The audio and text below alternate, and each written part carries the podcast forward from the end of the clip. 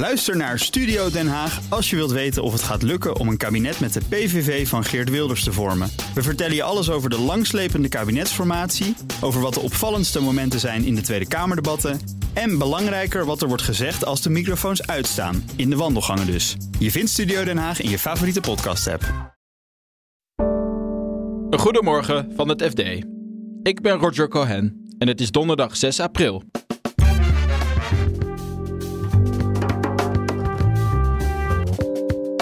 Best verdienende bestuurder van Nederland werkt bij Wolters Kluwer. Ze verdient elk jaar uh, rond de 14 miljoen. Is daar met afstand de best betaalde CEO in onze onderzoeksgroep.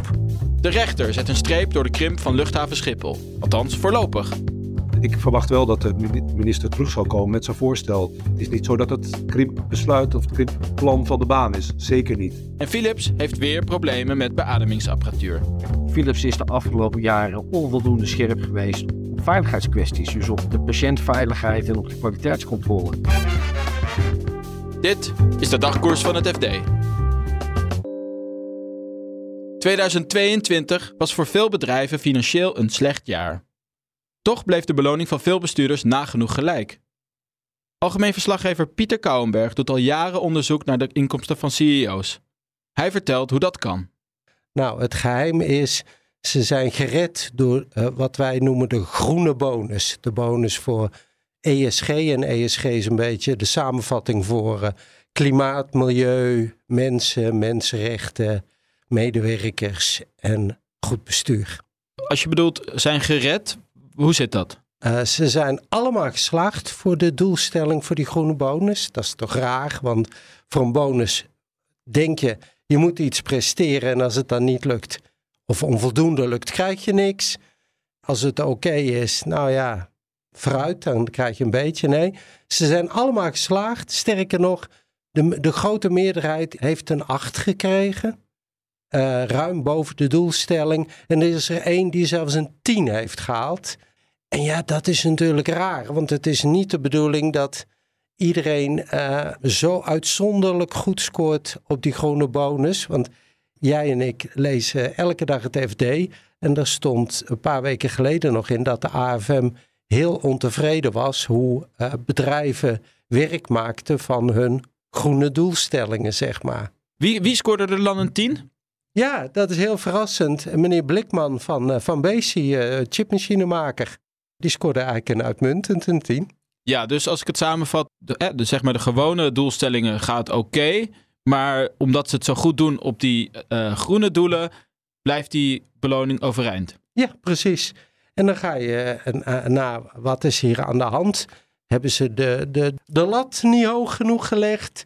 Wat is hier aan de hand? Nou, we hebben daarbij de, een beloningsadviseur, een beloningsexpert van PwC, het gevraagd. En die heeft het uitgelegd. Ja, je moet het anders zien. Wat er nu aan de hand is, ze worden beloond voor het feit dat ze een plan hebben gemaakt voor die groene doelstellingen. En niet voor de mate waarin ze hier prestaties hebben geleverd. Waren er nog bepaalde bedrijven of bestuurders die er op een of andere manier uitsprongen omdat ze veel verdienden of omdat ze veel meer zijn gaan verdienen? Eigenlijk is de, de traditionele orde weer hersteld. We hadden vorig jaar niet Nancy McKinstry als best verdienende bestuurder in Nederland. Ja, dat van was Nederlandse wel jarenlang. Dat is ze al, al jarenlang. Ze verdient elk jaar uh, rond de 14 miljoen. Is daar met afstand de best betaalde CEO in onze onderzoeksgroep. Ja, van uh, Wolters Kluwer is uh, zij. Zij is de, de, de CEO van, van uitgever Wolters Kluwer. Vorig jaar was dat Roger Dassen, die benoemd was als financieel bestuurder bij ASML. Nou, die is nu weer, die verdiende toen 16 miljoen, geloof ik, uit mijn hoofd. Die is nu weer teruggezakt naar 4 miljoen. Waarom? om zijn overstap een beetje mogelijk te maken heeft hij een soort tekengeld gekregen in de vorm van een pakket aandelen, wat definitief werd. Dus hij kreeg in één keer een extra hoeveelheid variabele beloning.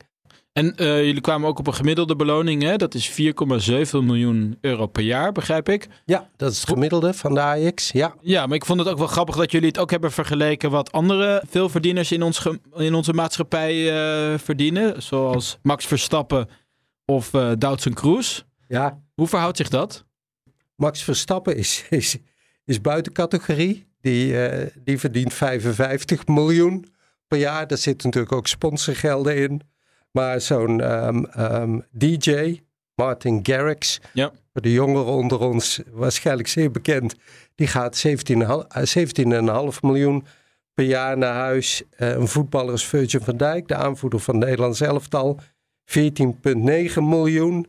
En Duitse Kroes, inmiddels gepensioneerd als uh, model voor Victoria's Secret, verdiende destijds 7,4 miljoen. Oké, okay, de laatste vraag. Je kijkt hier elk jaar naar. Ja. Zie je ook al een beweging naar de nieuwe trend? Ja, en dat vind ik eigenlijk wel een interessante. Uh, want als het zou kloppen, zou het een, echt een trendbreuk zijn.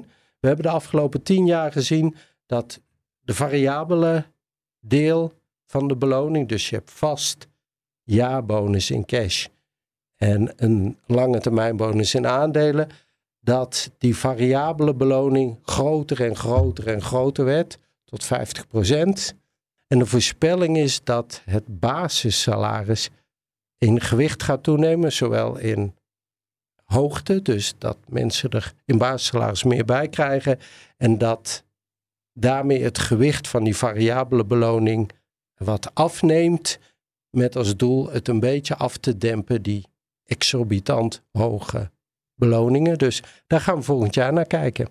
Wil je meer weten over de beloning van topbestuurders? Een uitgebreid overzicht is te vinden op specials.fd.nl. De staat wil het aantal vliegbewegingen op Schiphol beperken. Maar daar steekt de rechter nu een stokje voor. Je hoort luchtvaartredacteur Jan Verbeek. Hij vertelt eerst wie de zaak aanspande. Het uh, kort geding is aangespannen door, uh, door KLM en een groot aantal andere luchtvaartmaatschappijen en tour operators. Je moet dan denken aan EasyJet en TUI en Transavia. En ze hebben het aangespannen tegen de Nederlandse staat en tegen de uh, luchthaven Schiphol. En waarom was dat nodig? Waarom wilden zij een kort geding? Ja, dat, dat moest in een kort geding omdat de, de luchtvaartmaatschappijen en de tour operators hun, hun winterschema aan het invullen zijn. En ehm, dat is een kwestie van dat het halverwege april rond moet zijn. Dan moeten de plannen ingediend worden. Eh, dat heeft te maken met start- en landingsrechten en dergelijke. Dus vandaar dat spoedeisende karakter. Ze vonden van, over, uh, een rechter komt nu met een, uh, met een uitspraak, met een vonnis, want dan weten we waar we al toe zijn. En wat is de redenering van de rechter? Ja, de, de rechter zegt eigenlijk dat de procedure klopte niet.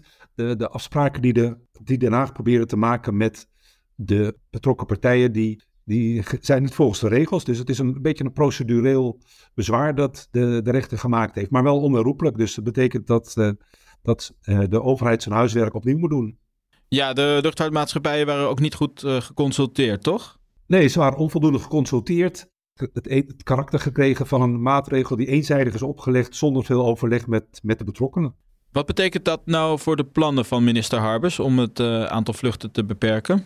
Ja, nou, het betekent in ieder geval dat uh, er sprake is van uitstel. En hij was natuurlijk van plan om per eind van dit jaar al een eerste stap te zetten in de krip van Schiphol. Nou, dat heeft de rechter uh, niet toegestaan, dus daar gaat een streep doorheen. Ik, ik denk, ik hou het op een uitstel van misschien een jaar, misschien iets langer, maar in ieder geval, uh, de, de, ik verwacht wel dat de minister terug zal komen met zijn voorstel. Het is niet zo dat het krimpbesluit of het krimpplan van de baan is, zeker niet. Dinsdag maakte Schiphol al bekend, hè? geen nachtvluchten meer en geen privéjets. Hoe past dat in die bredere plannen van Harbers? Ja, dat is, dat is een lastige vraag. Kijk, ik denk dat Schiphol hier eh, min of meer een eigen plan ontwikkeld heeft. Hè. Schiphol kwam met acht maatregelen om de geluidsoverlast de komende jaren terug te dringen. Belangrijk onderdeel daarvan was, je zei het al, de nachtvluchten. Ook vrachtvluchten zullen aan meer regels gebonden zijn. Ik denk dat een rol speelt dat de directie van Schiphol gefrustreerd was over het overleg met, uh, met de luchtvaartmaatschappij, dat er maar geen vooruitgang geboekt werd. En dat Schiphol daarom besloot van, nou, dan komen we maar met een eigen plan, een eigen voornemen, uh, met nogal wat drastische maatregelen. Ehm, vergeet niet overigens dat die maatregelen niet op heel korte termijn zouden ingaan, maar pas over twee, tweeënhalf jaar. Hè. Dus het was een, een, een duidelijk signaal van dat Schiphol toch vaart wilde maken met ja, de krimpmaatregelen die nodig zijn. En dat, ze, en dat de nachtvluchten daar een belangrijk onderdeel van zouden zijn. Dit is nu uh, een overwinning voor KLM en de andere luchtvaartmaatschappijen. Maar is de langetermijntrend niet hoe dan ook dat Schiphol gaat krimpen? Ja, ik denk dat het een, een, een, ehm, een overwinning voor de korte, korte termijn is. Dat geven een aantal uh, vertegenwoordigers van de luchtvaartmaatschappijen geven dat ook wel toe. Ik sprak uh, een, een, topman van Corendon en die zei ook van... Kijk, als de, als de Nederlandse staat en de, de Tweede Kamer uiteindelijk wil dat de luchtvaart gaat krimpen in Nederland... dan is dat uh, een, een, realiteit, daar moeten we ons aan houden. Dus dat, ik denk dat, uh, dat hij daar gelijk in heeft. Dus dit is een kwestie van uitstel, maar op, op de langere termijn zal de luchtvaart in Nederland zeker moeten krimpen. En dat heeft alles te maken met de, de milieubelasting voor, uh, voor omwonenden van Schiphol, met name de geluidsoverlast. Daar moet echt wat aan gedaan worden. Philips heeft opnieuw problemen met beademingsapparaten. De Amerikaanse toezichthouder spreekt van een ernstig risico. Redacteur Tjeu Fase volgt Philips en legt uit wat er mis is met de apparaten. Ja, dat zijn beademingsapparaten die zuurstof toedienen. Dus dat gaat om wat zwaardere patiënten. En de sensor die daarin zit, die registreert dus niet altijd precies goed de dosering van, uh, van de zuurstof. Dus dat kan ertoe leiden in bepaalde omstandigheden dat de patiënt te weinig zuurstof krijgt. Oké, en wat betekent dat voor deze patiënten? Moet, kunnen ze deze apparaten dan niet meer gebruiken? Of hoe moet ik dat zien? Nou, het is in potentie natuurlijk riskant voor patiënten. Als, als er een patiënt zuurstoftekort heeft en die ligt aan zijn apparaat en hij krijgt nog steeds te weinig zuurstof, dan kan dat in theorie kan dat hele ernstige gevolgen, misschien wel fataal zijn. En, en uh, om hoeveel apparaten gaat het? Hoe groot is dit als probleem voor Philips? Ja, dat lijkt mee te vallen. Uh, we zijn heel gevoelig geworden door die hele apneu-affaire, want dat is een enorme zaak. Maar dit gaat om 63.000 apparaten. Uh, en Philips zegt dat dit een kwestie is van de software. Dus het is niet de sensor zelf die vervangen moet worden, maar er moet een software-update komen, zodat de gevoeligheid van die sensor weer op orde is. Oké, en in hoeverre uh, vertoont dit probleem raakvlakken met de problemen met de slaapapneuapparaten? Nou ja, dat is natuurlijk de, de crux in dit verhaal steeds. Sinds, sinds Philips naar buiten is gekomen twee jaar geleden met, met die problemen met slaapapneuapparaten. Dat gaat om 5 miljoen apparaten die allemaal gerepareerd of vervangen moeten worden. Een enorme operatie. Kijkt iedereen met argusogen naar Philips? Zijn de problemen groter dan dit? Zit er nog meer onheil verstopt? En wat je ziet is dat Philips eigenlijk de afgelopen twee jaar steeds opnieuw kleine incidenten heeft gemeld dat ook op andere gebieden eh, die apparaten blijken te haperen of niet helemaal eh, te voldoen aan de standaard. En steeds moet je eigenlijk afvragen, hoe ernstig is dat? Ja, en dan zie je vaak dat de toezichthouder tilt daar zwaarder aan dan Philips zelf. Tot nu toe lijken beleggers er niet zo van te schrikken, hè? Nee, dit, dus de beleggers zijn wel een beetje gewend geraakt dat het Philips met meer nieuws komt. Die weten ook dat Philips, naar aanleiding van die apneu-affaire, heel streng aan het uh, controleren is. Dus ze zijn al hun apparaten aan het nalopen. Ze melden het eerder, ze controleren beter. Dus dan komt er ook meer boven. Dat is eigenlijk het verhaal. En, en nu gaat het dus ook om 63.000 apparaten die te herstellen zijn met een software-update.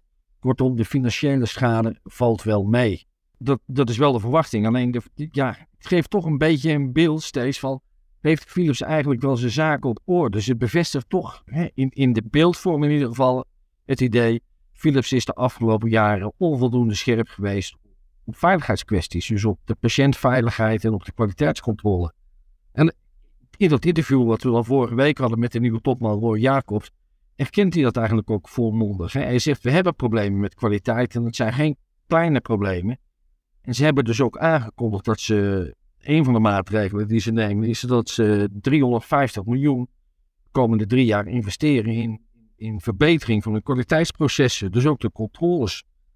Ja, dus het is best aannemelijk dat als je de controles gaat verbeteren, dat je nog meer dingetjes tegen gaat komen. Dat zul je misschien nog wel zien de komende drie jaren. Tot slot, ze hebben ook een, een speciale bestuurder aangenomen hè, die uh, naar, dat, naar die controle en die veiligheid gaat kijken. Ja, dat, voel, dat, dat is een detail, maar dat voel ik zelf toch een opvallend detail. Dat betekent gewoon dat ze in een één na hoogste directielaag, hè, dus het uitvoerend comité is nu iemand speciaal belast met kwaliteit en patiëntveiligheid achteraf denk je, hadden ze dat gewoon niet veel beter al vijf of tien jaar geleden kunnen doen. Maar goed, hij is er nu, hij zit er nu. En dat hij hoog in de hiërarchie zit, zou in principe toch ook moeten kunnen betekenen dat hij veranderingen afdwingt.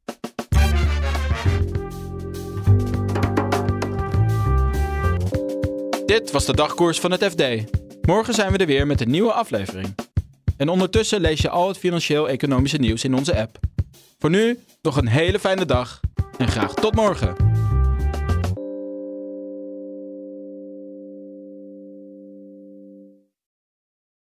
Ook Bas van Werven vind je in de BNR-app. Ja, je kunt live naar mij en Iwan luisteren tijdens de ochtendspits. Je krijgt een melding van Breaking News. En niet alleen onze podcast Ochtendnieuws, maar alle BNR-podcasts vind je in de app. Download nu de gratis BNR-app en blijf scherp.